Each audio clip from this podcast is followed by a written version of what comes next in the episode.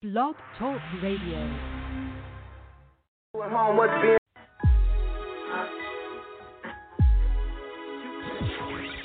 It's Film Festival Radio, the show where superstars and future stars happily coexist together. And now, here's your host, Janice Malone.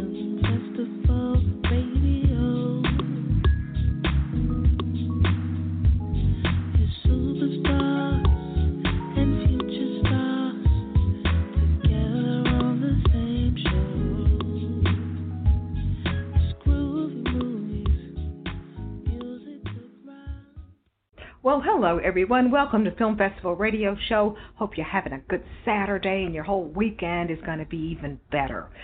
Well, let's get to it. We have one guest. Normally, you know, sometimes we have two, three, sometimes four guests, but for this show, it is so special to me. I love this man's film. Uh, our featured guest is Anthony DiMaria, and he's a filmmaker, director, and he is a native of Las Vegas. Now, you know, that's quite unusual because there's so many people here who have moved from other countries, other states and cities, including myself. So, just being a native of Las Vegas, it was such a pleasure to chat with him.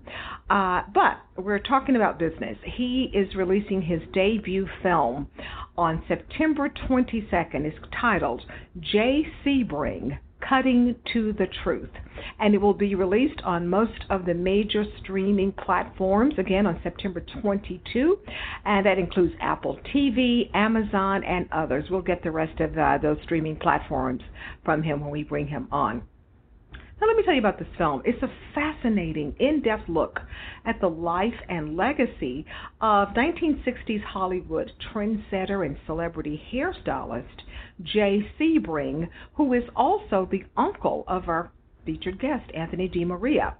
The film follows uh, Jay Sebring's career as he was a cultural icon and his, oh my God, his untimely murder, though, at the hands of the notorious Charles Manson family. He was one of the victims, unfortunately. But Jay was also not only a successful business businessman, he was also the fiance of actress Sharon Tate, who was also killed by the Manson family as well. Now, this film is sort of a portrait into Jay Sebring's life as a successful businessman entrepreneur who created a billion dollar men's hair and fashion industry and really just kind of defined the iconic Hollywood style uh, back in that era for all of these A list celebrities. Now, who were some of his clients? How about this list? Frank Sinatra and the rest of the Rat Pack, Elvis Presley, Steve McQueen, Paul Newman, Marlon Brando, the, uh, Bobby Darin, Sam Cooke, just so many others. It was like a who's who who's list of uh, just these superstar entertainment legends, and they were all Jay Sebring's client uh, clients, I should say, from that era. And again, that's what the film is basically about. It is again directed by his uh, Jay Sebring's nephew, Anthony DiMaria, and it features interviews in the film with Quentin Tarantino, Quincy Jones, Dennis Hopper, Nancy Sinatra, Robert Wagner, Paul Anka, Andy Williams, and Vidal Sassoon. I understand this movie took a while to make, and it is so worth it. So if you are a fan of uh, pop culture from that era, I'm a fan of pop culture from all the way back from the 20s. So this type of film was right down my street and right up my alley. So let's bring on Las Vegas native and film director Anthony DiMaria to give us more insight about his new film, Jay Sebring, Cutting to the Edge.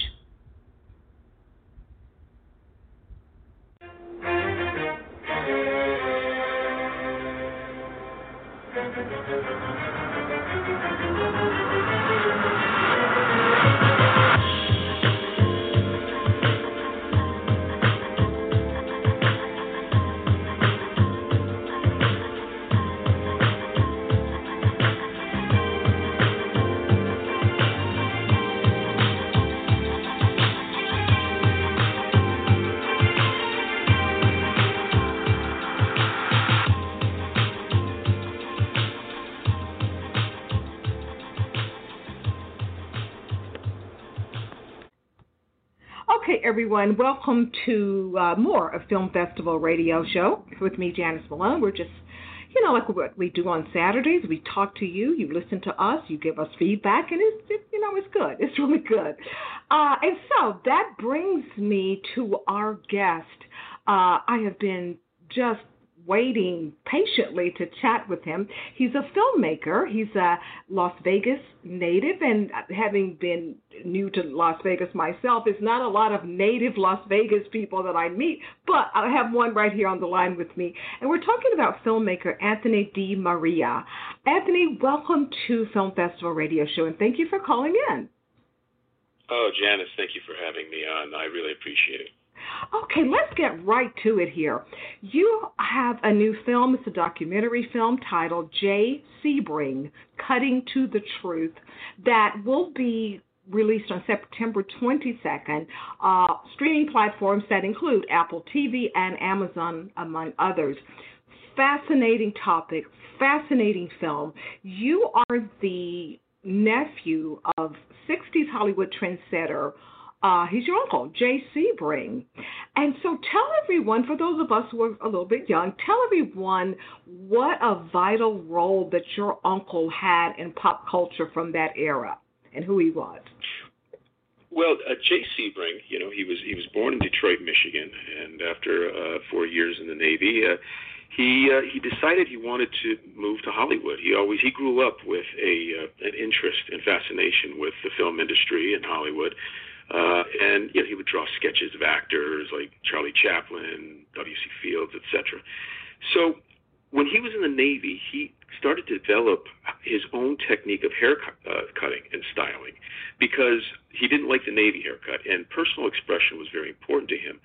So he moved to Los Angeles at 22 with the plans of cultivating this concept of men's hair designing, as he called it, or styling, as it's known today. And uh, he moved there in Los Angeles to in 1955 with his ideas, his dreams, and a sleeping bag. And he went to cosmetology school, and this was an approach that was uh, usually uh, specific for women. And after five years of studying and, and cultivating his ideas, he finally opened his shop in 1959. And uh, he he did get a huge break uh, after struggling for about a year with Vic Damone. And it's what's interesting, especially with these Las Vegas ties, is Vic Damone was a crooner that would perform at the Sands. And Jack Entratter, the head of entertainment at the Sands, saw this transformative look, and he said, "What? Where'd you get that?" And so he said, "This this man uh, in West Hollywood, Jay Sebring." So Jack flew him to the Sands. This is 1960, 1959, late 1959 and ultimately cut Jack's hair in the entire Rat Pack. That includes Frank Sinatra, Sammy Davis Jr., Joey Bishop, uh, uh, Peter Lawford, with the exception of Dean Martin, and that was his big break. So, I, in a nutshell, pre Sebring, men went to barbers, and you had literally had one cut off a barber chart, chart uh, slapped onto your head. But after Sebring, men could have a custom cut that was specific to the, their bone structure of their face, their skull, the, the hair pattern, the, the growth pattern. And he, he really uh, was attuned to expressing each an individual client to accentuate, use the hair to frame the face to accentuate the attractive features of the man or client and diminish the unattractive uh, features. And so this was really revolutionary and groundbreaking. And I think that it was very pivotal for Jay to launch his concepts and, and methods and revolutionary ideas in Hollywood because then he could literally shape and define uh, almost every recording and film uh, artist in Hollywood throughout the 60s. And that was what he he literally is responsible for the iconic looks, whether it be the Rat Pack, Spartacus, you know, Kirk Douglas's haircut, or the Jim Morrison cut, Steve McQueen. And so that's what he did. He created men's hair styling, or as he called it, men's hair design, because men were very uncomfortable at that time to think that they were going to have their hair styled or even shampooed or blown dry or conditioned. These were things that, that just didn't exist for men. Did he also uh, do the hair for Marlon Brando and Elvis? Oh yeah, he he definitely did. He he uh, he cut Marlon Brando's hair. Uh, I from 60 throughout 69. Uh, he was not his exclusive hair designer, but um, Marlon Brando requested Jay cut his hair on several of the films. And then uh, a funny story about Elvis Presley. Uh, Elvis actually had his hair cut by Jay, and uh, Elvis, I guess, I, I don't think they clicked too well because maybe their their personalities were uh, I, don't think that Elvis was used to somebody having a personality. And when I say that, I don't mean in a grandiose or, or pretentious way. But Jay was, he he he knew who he was and what his importance was and what he was doing. And I, as the story goes, that you know Elvis was telling Jay how to cut his hair, and he says, "No, no, let me do my thing." And uh, he cut a cowlick, and it sprung up, and Elvis jumped up and he says, "That's what I was talking about." And Jay said, "I'm not done." And by the time he got done with Elvis's cut, it really did change uh, Elvis's look. If you look at the famous uh, concert of Elvis in 1968, where he's performing on a stage uh, in all like black leather, that's the Sebring cut. Oh. And it's it's interesting that you know Elvis really wanted Jay to be his personal stylist, but Jay, you know, he knew what he was doing uh, with regard to his shops and really kind of spreading the word throughout the world with his method in hygiene care that he needed to devote that he, he he was doing his thing. But ultimately a couple of his stylists did become uh, Elvis's personal uh, hairstylist Larry Geller and Sal Orefice but Larry Geller was with Elvis uh, I think essentially from 1963 or so all the way through to until Elvis passed away and so here is you know, Jay created this. It sounds like a billion dollar, near nearly a billion dollars, not uh, empire here. Uh, how many salons, uh, I should say salon shops, did he end up having? Well, um, it, it, it, I, I, that's a really good point you bring that up, and, and I think that people don't realize. But what Jay created in the industry and the art form, but specifically men's hair designing and styling, but also men's hair care products and, and grooming he, uh, uh, as of 2018, those that Jay, the industry that Jay created, generated 20 billion dollars on the entire planet for that year of 2018. Uh, and so he, his shops, to answer your question, he started in on Fairfax Avenue in West Hollywood. Then he expanded uh, to shops in Albuquerque, New Mexico. He had uh, places where he cut in that were his places in uh, Palm Springs, Las Vegas, and then he expanded within, uh, uh, I would say, within about seven, eight months uh, in 1969 before he was he was killed. Okay, and then oh, and I, I'd be okay. remiss if I didn't mention. I'm sorry, mm-hmm. I apologize, Janice, but um, he also had uh, hundreds of Sebring certified salons throughout the country, and what that means is that each of the cutters, whether they be barbers or cos- cosmetologists, they had to take a course, uh, a very extensive course, to learn all the Sebring techniques and different cuts. And uh, and once they were certified, that they could actually say this is a Sebring salon. Because when he started to take off, when Jay started to take off, people were walking into barber shops based on what they were seeing in, in the newspapers and, and the Hollywood magazines. I want a Sebring cut, but no one knew what the heck that was. Wow, so he had sort of had his own, like, well, back then, brand. That was his brand.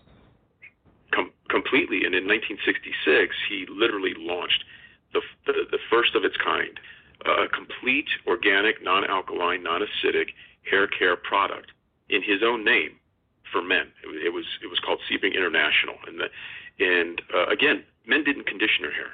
Men didn't shampoo their hair, but once every week or two weeks and he had hair tonics. He had hair spray in which he totally changed it so that the hair would grow as it as it flowed from the from the scalp.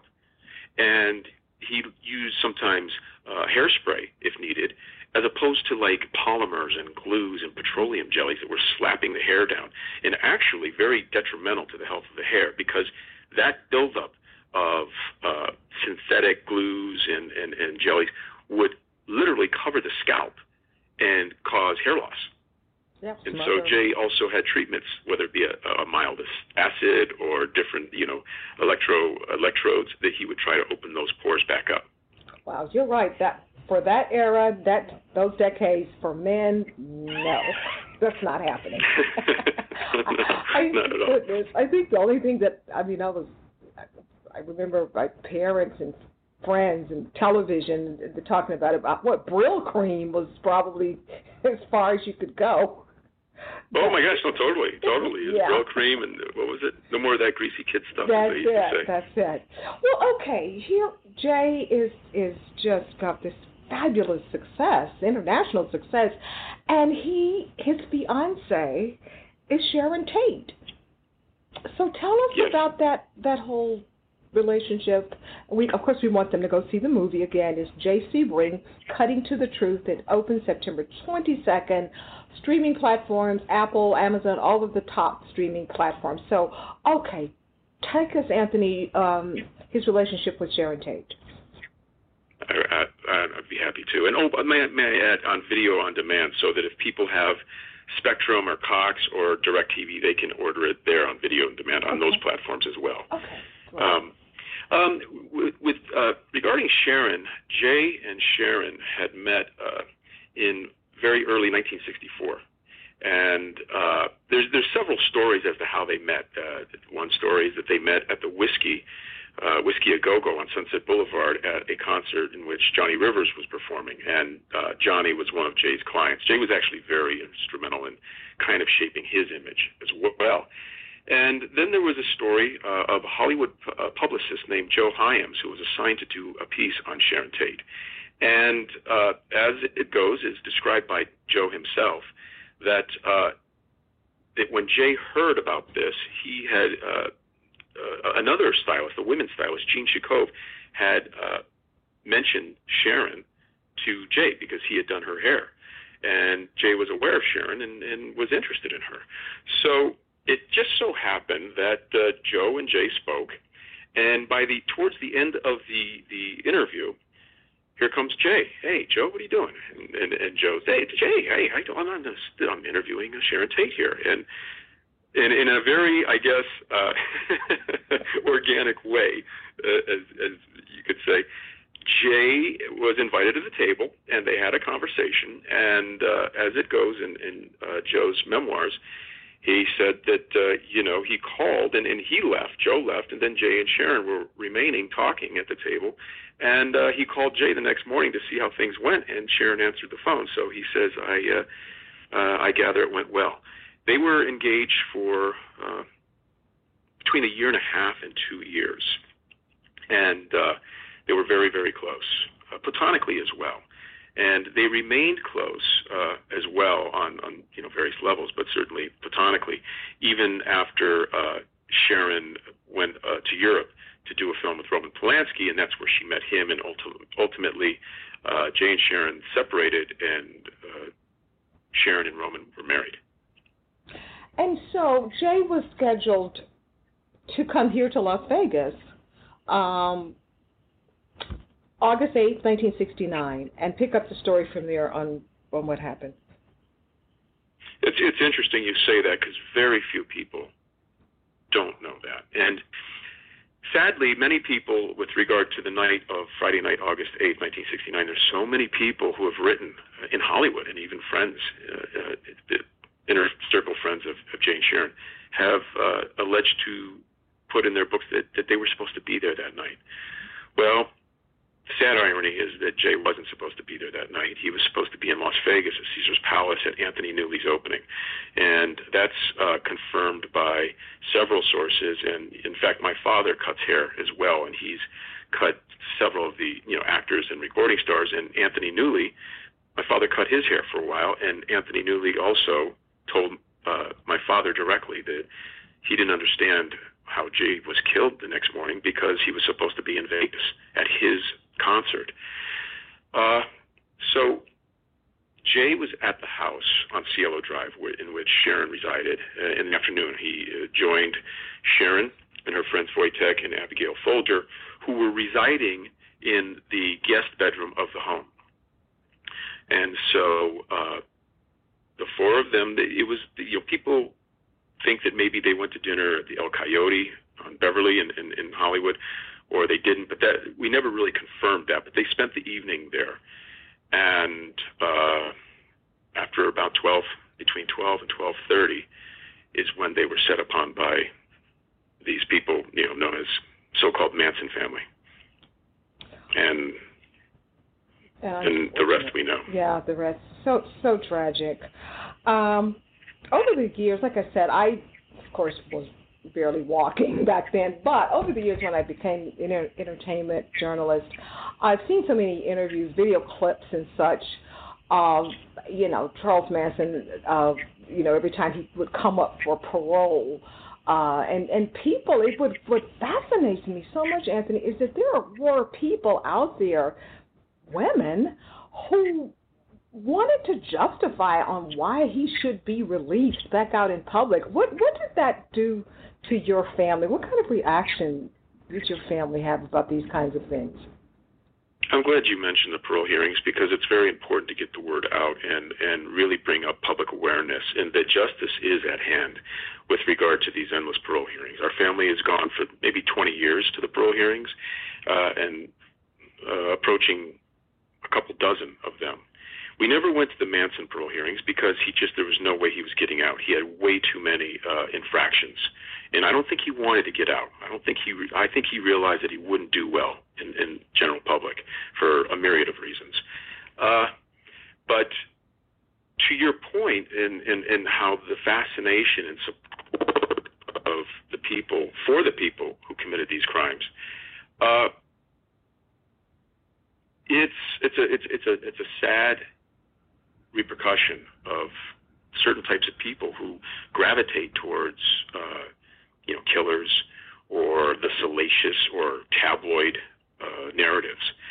But at one of the hearings, and this is a, it's important because it's it's like the film that we're doing. This is about Jay Sebring. This is not about any of the people who committed these crimes. Now, there's a significant chapter, and we get into the details of where, uh, you know, for instance, what did Jay do in the last moments of his life, which no one knows.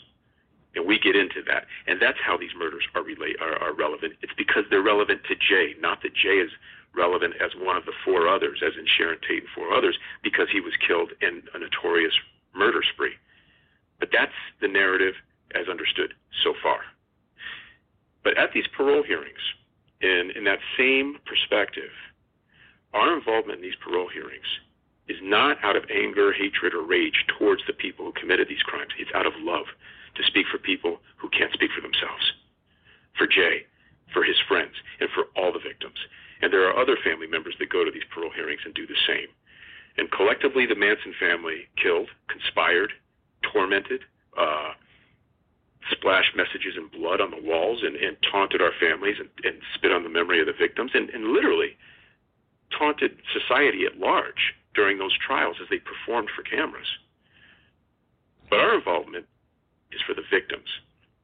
And so there's nothing we can really do about the fascination of of that what really seems to be a complete cottage industry of Manson memorabilia, Manson fascination. And to anyone who would question that, I would I would point them to the internet to look up things you can buy Manson related or Manson family related, and whether they be T-shirts, mugs, baby bibs, anything. You can buy you can buy a Manson autograph for a, a considerable amount of money.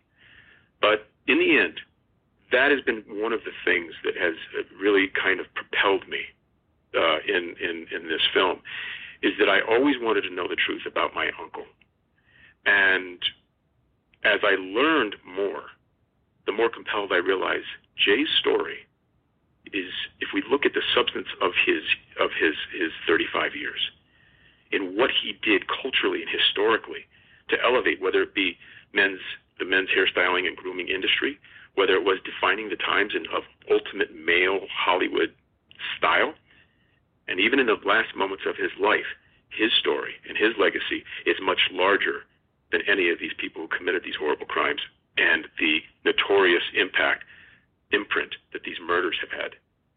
And so we always keep our eyes, I mean, we always keep our focus, my family and I, on why we're there. We're there for Jay.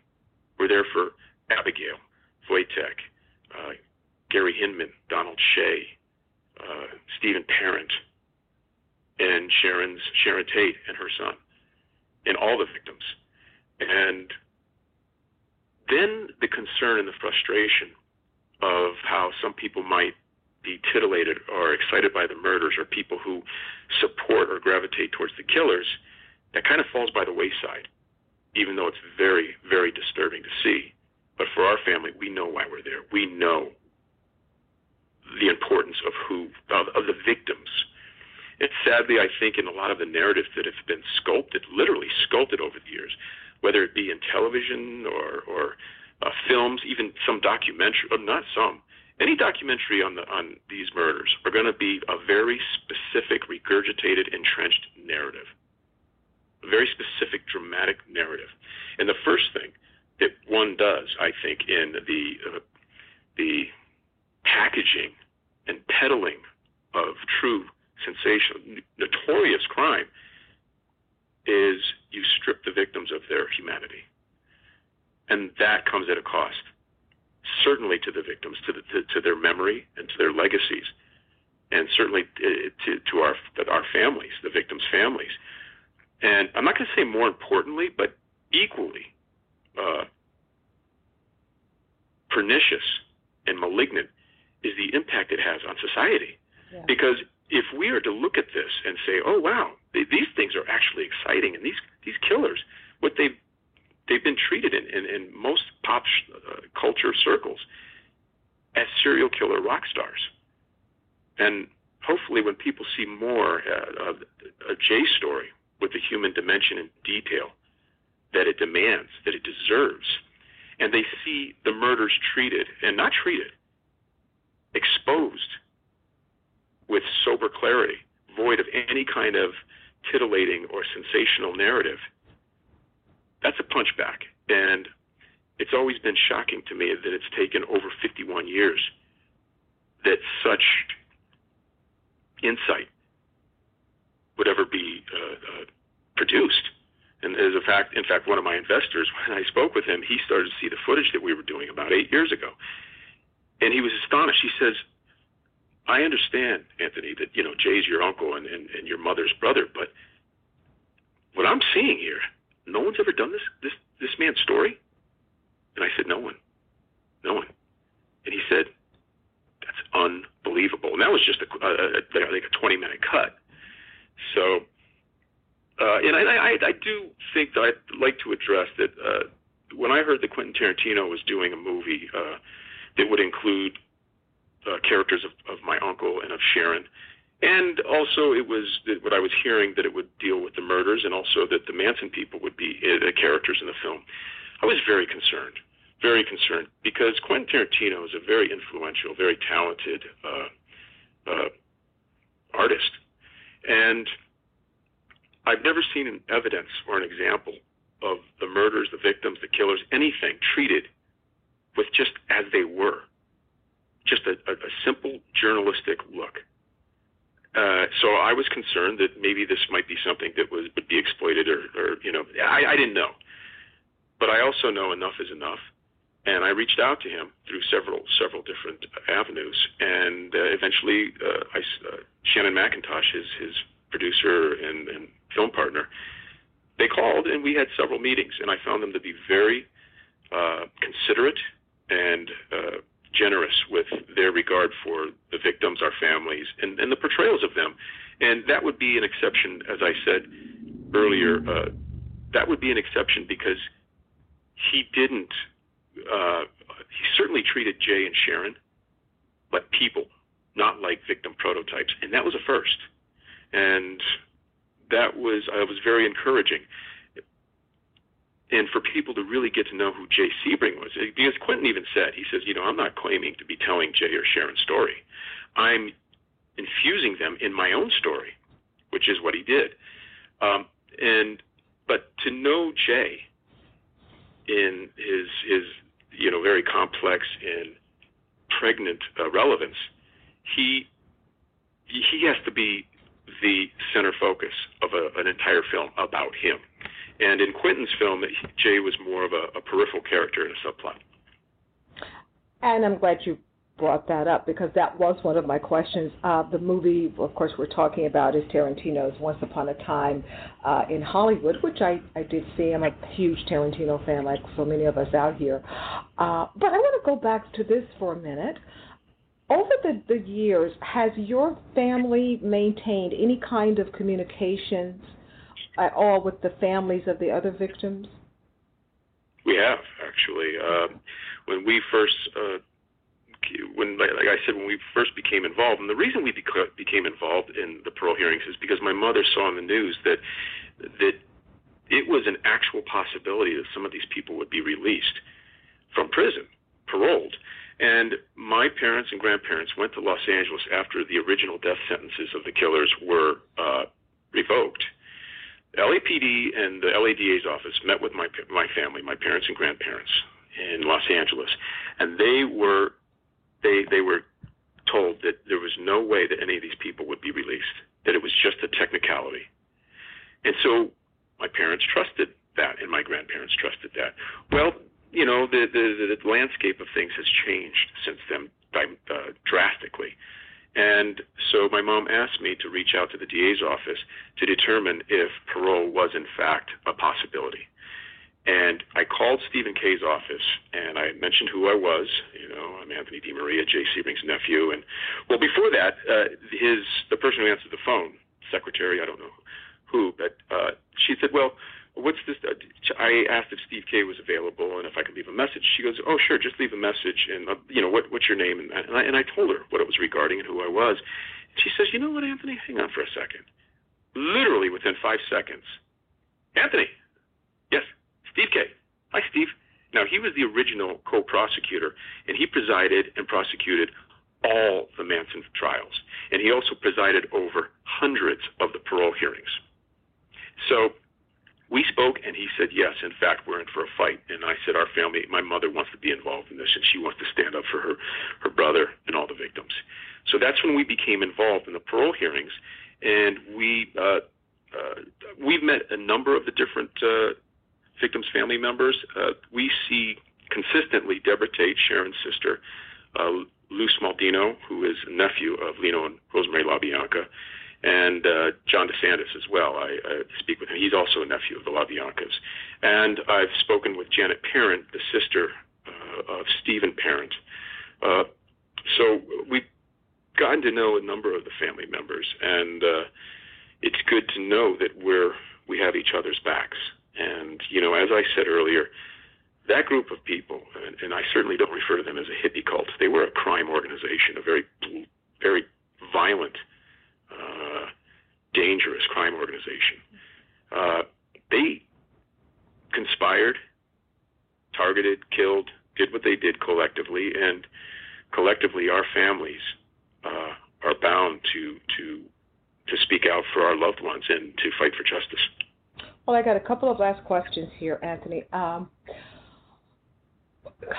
since so much of Jay's life, a big portion of his life and his business uh, involved being coming in and out of Las Vegas. Uh, when the movie premieres on the 22nd or and afterwards, are there any type of special activities or events, maybe online or offline, that will be taking place in the future, or what, pertaining to your film? You know, I'm not aware of that right now. You know, we're just kind of doing the, uh, the, the various circuits and, and you know, getting raising some awareness of, of Jay's life story. So uh, we we have some you know some of the socials up, the Instagram, Twitter, and Facebook pages as well. Okay. So people can definitely get involved and, and you know, uh, you know, just post or what have you. Okay, and what is the website and, and those social media handles there? Oh shoot! Uh, you know what? Can I get back to you on that because oh, yeah, sure. uh, I don't know the name. I, I know that there's a uh, Jay Sebring cutting to the truth on uh, Facebook and also Instagram. What I can do, there's a Twitter page and an Instagram page. Uh, I can get those details. Okay. Uh, either, we can either pick up with that, or maybe I, I can provide it to you, and maybe you can handle that. I'm not sure. Absolutely, I can get that from your publicist. And um, gosh, what a fascinating film! I'm a huge huge fan of pop culture, obviously, from what I'm doing. But uh, your uncle was such such a style icon, and I think it's very important that people who are who are really into pop culture like me know about who he was and the role of his work and talents that added to early or earlier in these uh, in this century of the work that he did.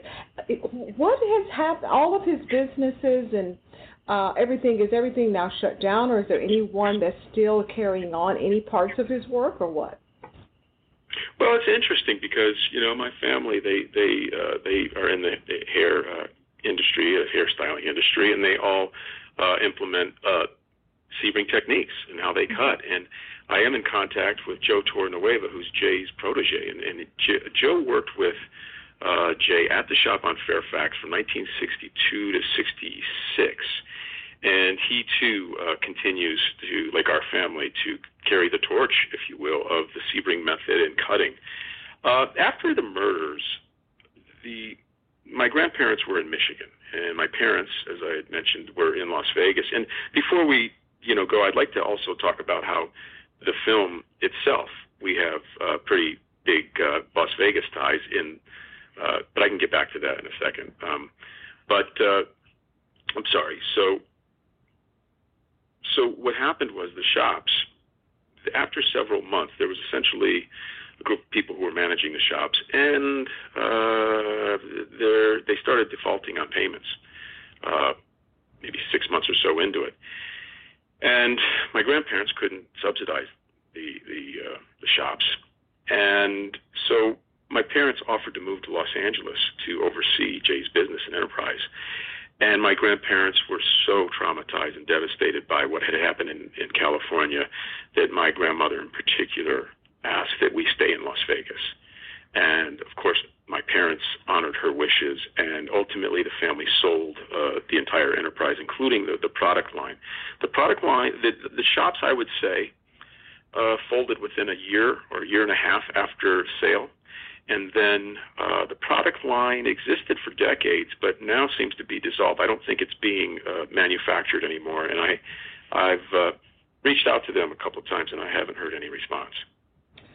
That's... And do you mind if I go back to the Las Vegas connection yeah, in terms absolutely. of? Uh, well, it's interesting because you know, as I said, that Jay he had deep ties in history to Vegas between the Sands and you know the Rat Pack, Paul Anka, Vic Damone, Sinatra, Sammy Davis.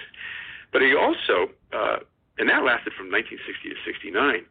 But when my parents moved here at 65, he would drive out and visit my parents. I was born in 66.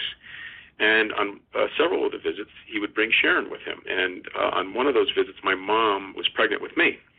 And it's a great story about Sharon, but she literally, uh, my mother, you know, told me and, and shared in the documentary that Sharon before they went back to L.A., she bought a nice kind of beautiful light poncho, so that you know, as a pregnant woman in, in this kind of heat, that it would, you know, was very classy and very comfortable, and it was a very sweet gesture. And uh, my entire family has always said how extra. I mean, there's the obvious. Sharon was extraordinarily beautiful, but also uh, my parents have said over and over, and, and my grandparents have shared with me how extraordinarily kind and sweet and, and sensitive she was as well.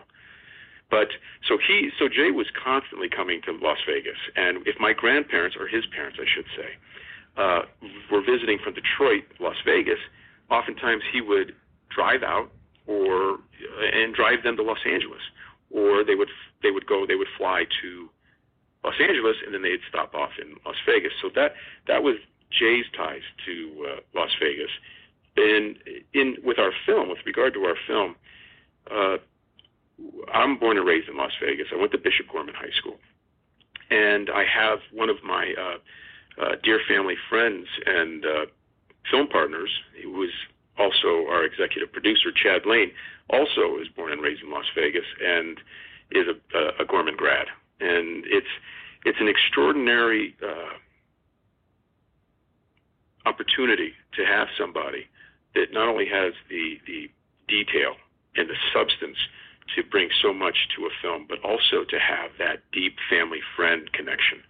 And I'm just grateful to, to Chad Lane and you know for for that Las Vegas connection because what a friend and what an asset. And you know, sometimes in making films, and especially if they're independently produced, you got to, you know, scratch and claw your way through it. And and we, I began researching, cognitively researching this film back in '98 when I was living in New York City, and we began filming uh, in 2008. So it's 12 years in the making. And you know, we had some very tough, challenging times. And like I said, when you have a film partner and friend, and I include Johnny Bishop in this, uh, who was a producer, editor, you really need. It's so important to have an extraordinary story.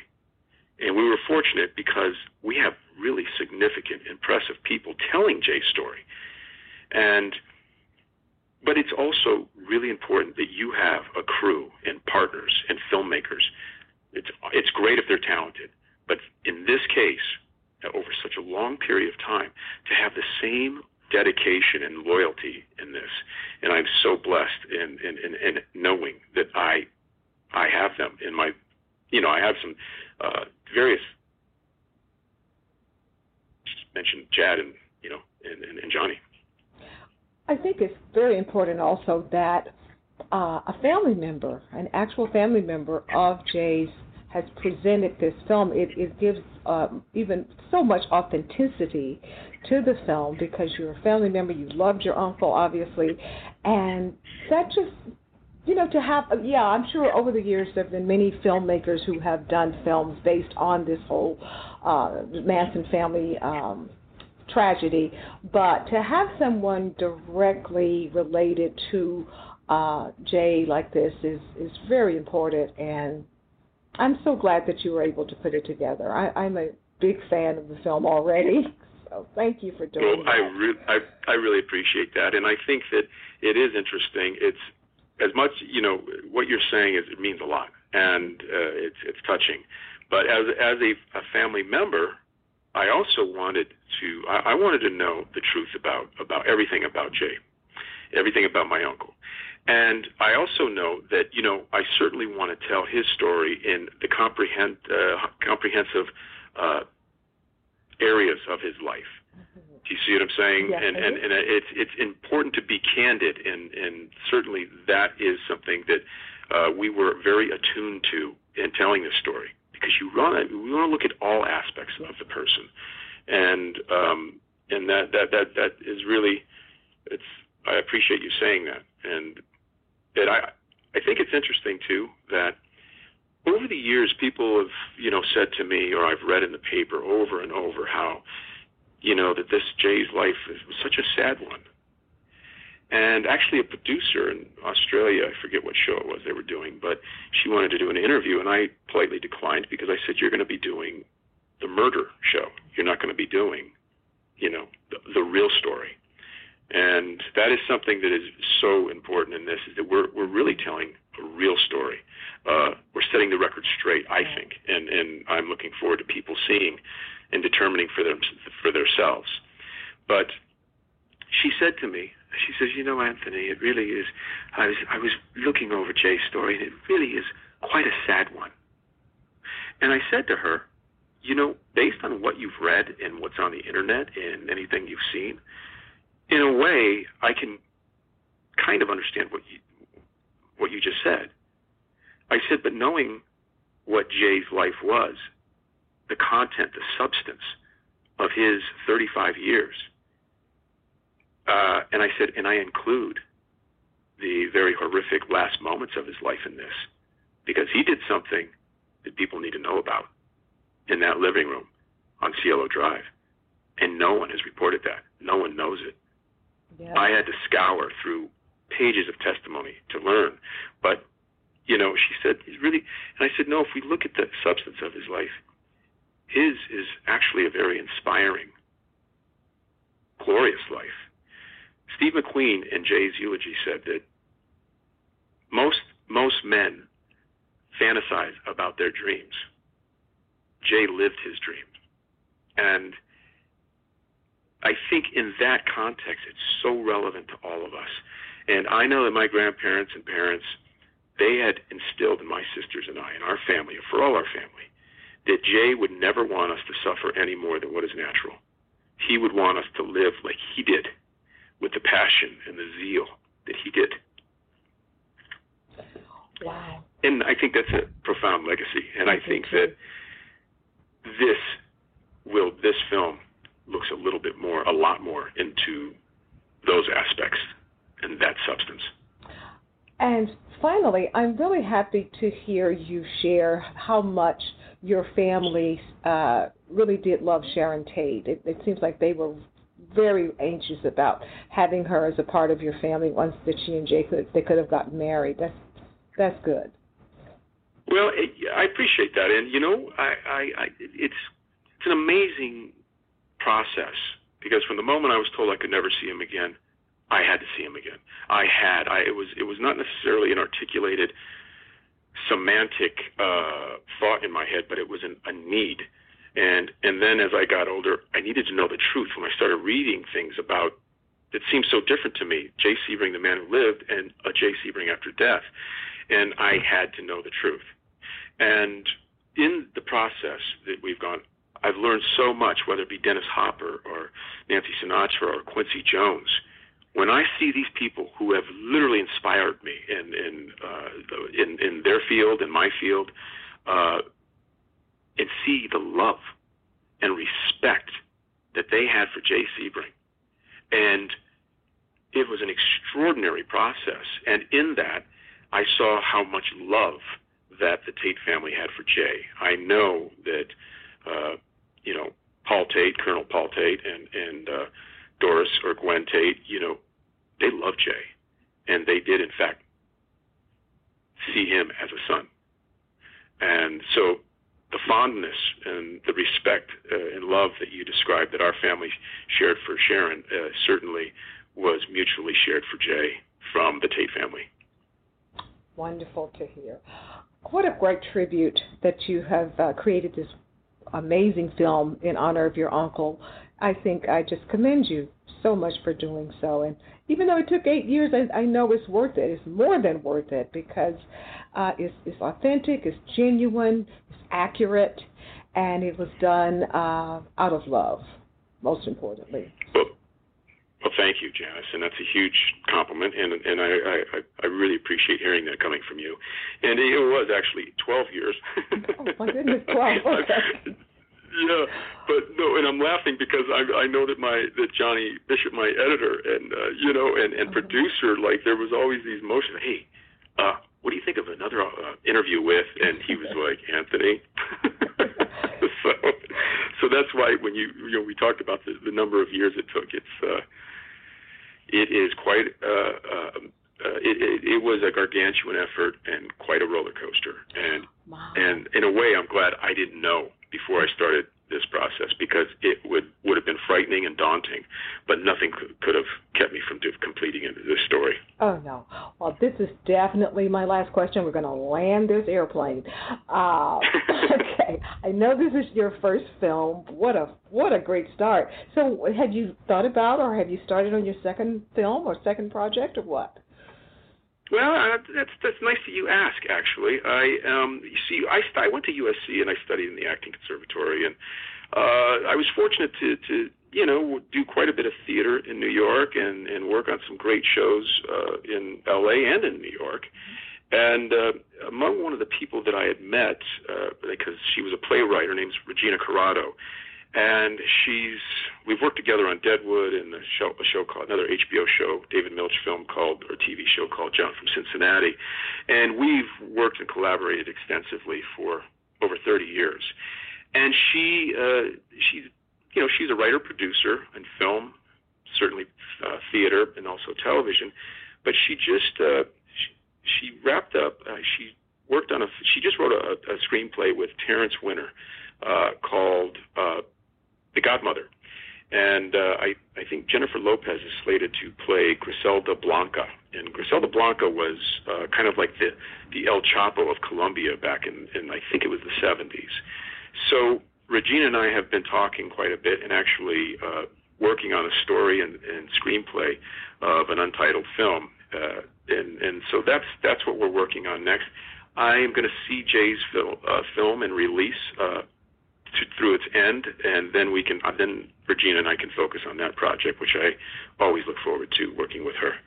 So, you know, the, it is an, it, it's an ongoing process, especially anything having to do with storytelling, because that is my background and that's what I studied, and that's what I did all those years in New York and L.A. And whether it's you know in front of the camera or behind the camera, that is something when you devote so much of your life to doing, it's it's kind of in your blood. Oh yes, for sure. So with this um, project, would you be doing both in front of and behind the camera, or what?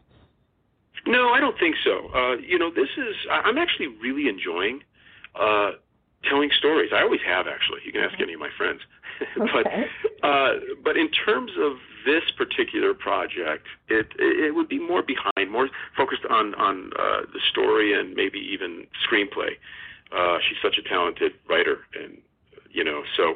But that I think that's what it will be. There is an independent film coming out that we'll be filming once this COVID, uh, you know. Uh, thing that kind of get, gets resolved when everything's settled. Um, so, uh, you know, that's kind of what's been going on. But I've been fortunate to work with some really amazing people like Woody Allen, David Milch, um, just extraordinary. Oh, it sounds like it. And now this film. Well, Anthony, I I have just enjoyed every syllable, every word, everything that we have talked about. This is this this genre of film and genre of entertainment is just so, as they say, up my alley, down my street, and uh, just thank you so much for uh, not only doing the film but just giving me such a wonderful conversation here. Uh, again, the film is Jay Sebring, Cutting to the Truth, premiering on streaming platforms and video on demand September 22nd, and I. Um, will get that email, not email, website um, information. Somebody just sent me an email. It distracted me, but um, get the website information, and we'll put it out there, and just just get the word out. And if it, people who are really big fans and love pop culture, this is a must-see film. You got to see it. You just got to. Well, thank you, Janice, and, and I have to say the pleasure was all mine, and uh, I really appreciate you. Okay, well, I look forward, hopefully, to talking to you your next project. I'm assuming that'll be sometime next year. So please call us, and we'd love to have you to come back on. That'd be fantastic. Okay, thank you so much, and have a great rest of the week. You as well. Thank you, Janice. All, Okay. all my best. Okay, then, bye bye. Bye bye.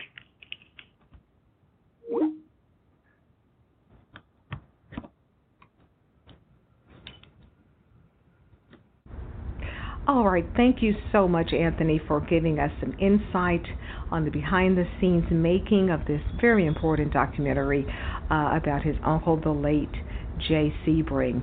And as I said, if you are a fan of pop culture, especially uh, entertainment culture, this is a film you really do need to see. It's just fascinating. A lot of information that, uh, as we, we were talking, there have been countless numbers of books and films and docs about uh, the Manson murders, uh, but this film focuses specifically on Jay Sebring and a lot of other information that has not been covered by um, authors and such about the whole tragic murders. So, again, please check the film out. Again, it opens on September 22 on the uh, major streaming television platforms from Apple TV to Amazon, um, all of them. Uh, okay, so that's going to do it for this edition of Film Festival Radio Show. Make sure you join us next week. One of our guests will be the one and only NBC game show host, Jane Lynch. And Jane will be joining us to talk about the reboot of the Weakest Link game show, of which she will be hosting, and she's also the executive producer of, and it will be making its premiere in by the end of this month. So we'll bring Jane Lynch on next week. Hopefully, you guys will have a great rest of the weekend and even better week. We'll see you next time on Film Festival Radio. Take care. Bye bye.